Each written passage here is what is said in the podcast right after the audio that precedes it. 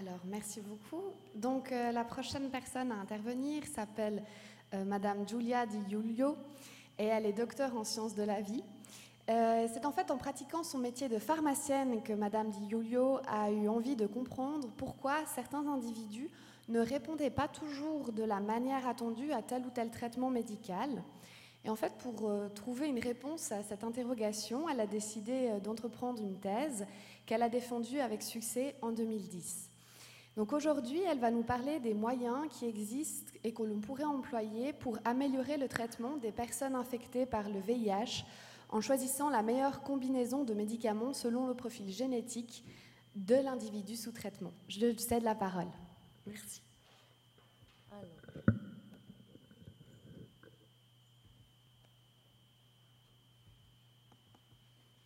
Je crois que c'est bon. Ah oui, il n'a pas fermé l'autre. Attends. Ah.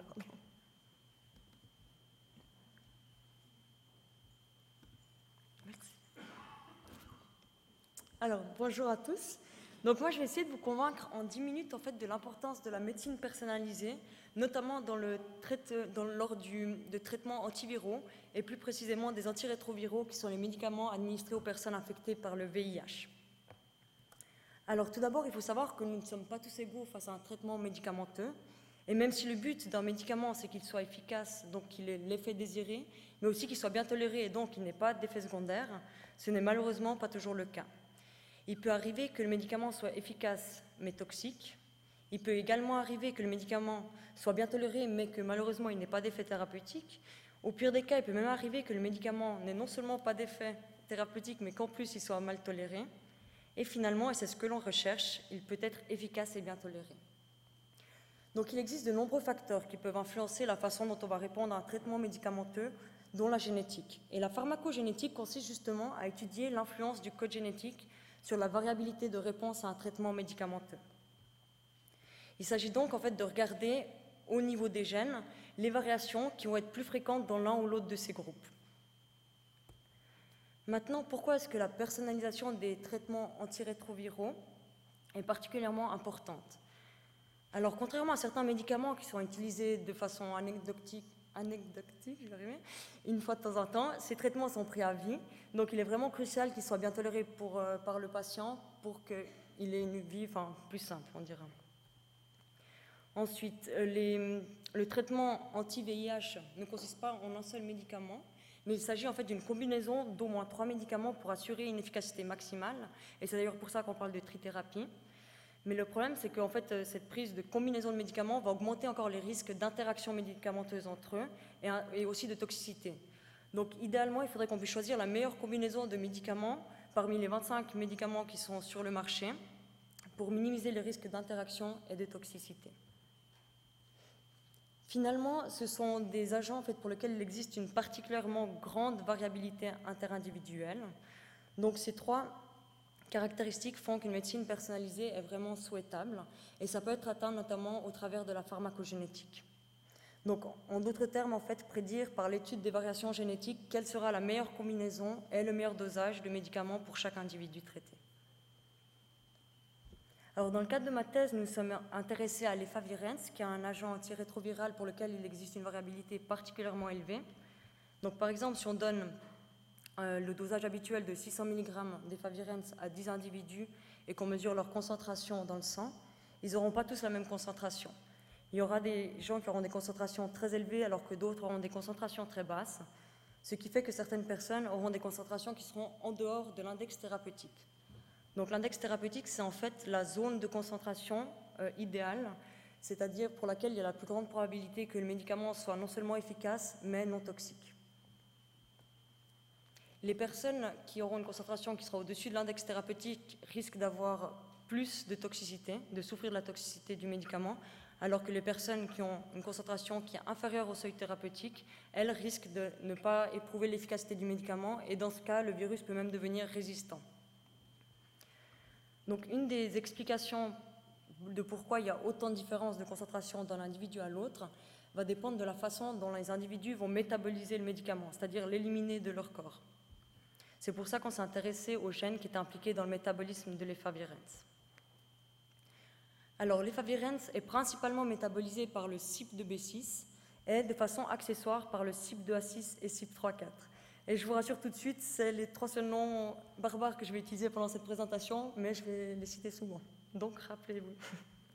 Alors, donc il a été démontré en fait que des variations génétiques dans le CYP2B6 étaient corrélées avec la concentration euh, de l'efavirenz. En grande partie, d'ailleurs, c'était démontré par une de mes collègues, Marga.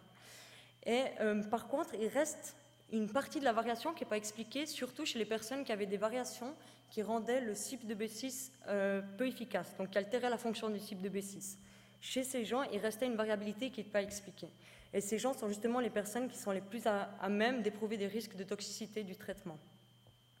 Donc de là est née notre hypothèse de travail que chez ces personnes, peut-être les voies accessoires deviendraient beaucoup plus importantes. Et c'est pour ça en fait qu'on s'est focalisé sur ces voies accessoires, le CYP2A6 et le CYP3A4, et qu'on a regardé les variations génétiques dans ces deux gènes.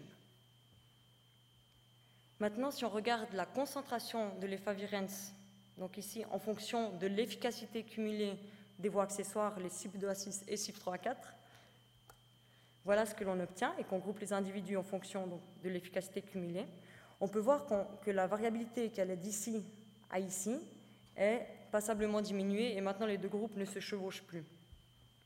Donc maintenant, c'est demandé, vu qu'on a pu corréler d'une certaine façon la concentration au profil génétique d'une personne, est-ce qu'on pourrait faire le processus inverse et prédire en fait le dosage adéquat pour une personne selon son profil génétique, au lieu de donner à tout le monde la dose habituelle de 600 mg d'efavirenz. Donc nos prédictions étaient les suivantes, que chez les personnes qui avaient des variations génétiques qui altéraient la fonction du CYP2B6, mais qui avaient des voies accessoires fonctionnelles, ces personnes nécessiteraient une diminution de dose de 400 mg au lieu des 600 mg habituels, et que chez les personnes qui avaient euh, des variations génétiques qui altéraient les voies principales, enfin la voie principale et les voies accessoires, ces personnes-là nécessiteraient une dose réduite de 200 mg au lieu des 600 mg habituels. Donc pour tester cela, on a mesuré à deux reprises la concentration de l'efavirenz dans le sang, donc à deux reprises avant la réduction de dose et à trois reprises après. Et je vais vous montrer les résultats obtenus pour une personne de chacun de ces groupes. Donc d'abord une personne qui avait le métabolisme de l'efavirenz euh, altéré, donc les voies principales et accessoires. Cette personne, lorsqu'elle était sous 600 mg, donc le dosage habituel, elle avait des taux qui étaient passablement élevés, beaucoup trop en fait. Et après la réduction de dose, elle ces concentrations tombent dans l'index thérapeutique, c'est ce qu'on voulait. La même chose est vraie également pour euh, la personne euh, qui avait des variations génétiques dans le CYP de B6, donc qui la rendait inefficace, mais qui avait les voies accessoires efficaces.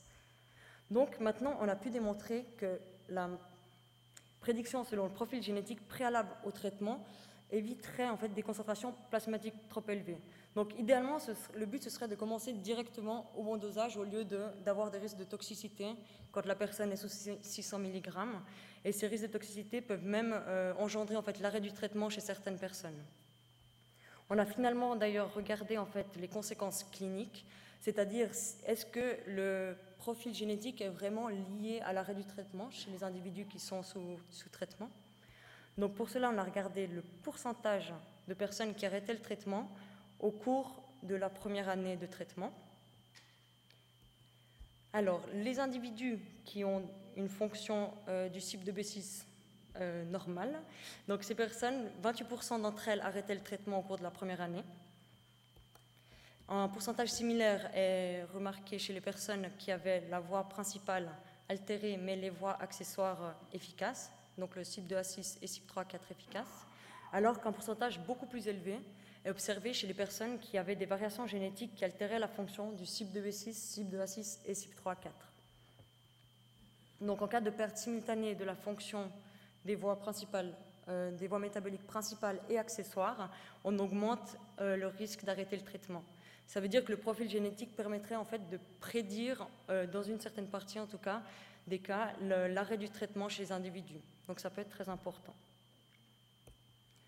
Alors finalement, en conclusion, j'espère vous avoir prouvé que c'était vraiment utile et bénéfique pour euh, les individus en fait d'étudier les variations génétiques du CYP2A6 et CYP3A4 particulièrement chez les personnes qui avaient une fonctionnalité du cible de B6 enfin, peu efficace, et qu'on pourrait donc procéder à des réductions de doses qui seraient bénéfiques tant à titre individuel, donc chez chaque patient, parce qu'on la tolérance au traitement, mais aussi, si on regarde à plus large échelle, à une échelle de population de patients traités, ça réduirait aussi drastiquement les coûts, parce que ça diminuerait par deux ou trois les coûts du traitement. Voilà, finalement, j'aimerais remercier toutes les personnes qui ont participé de près ou de loin à cette euh, thèse. Merci.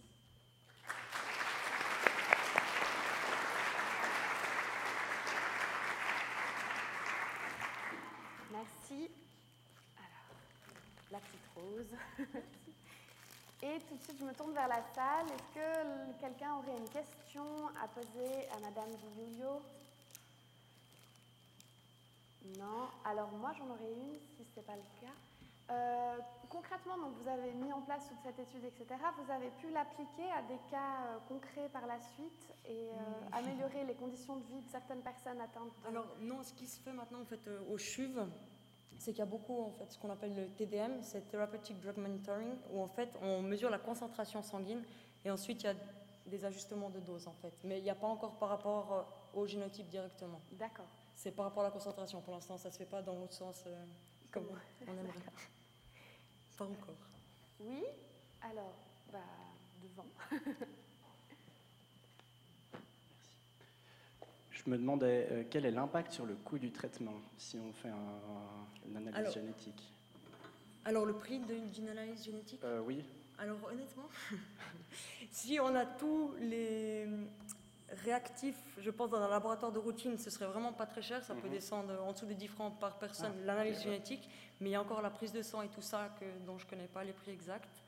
Mais par contre, c'est vrai que sur une population, en fait, sachant que dans certaines populations, ça peut aller jusqu'à 20% les personnes qui ont un cycle de B6 pas fonctionnel. Donc on peut imaginer que si 20% des personnes réduisaient leur traitement, là on, réduirait vraiment de façon drastique, vu que c'est à vie ces traitements, les prix, et ça coûterait, enfin ce serait très vite euh, rembourser le, prix du génotypage en fait, euh, du patient. Merci. Merci. Une autre question peut-être? Alors dans ce cas-là, nous allons passer à l'avant-dernière présentation et je cède donc la parole à Adrien. Merci beaucoup. Merci.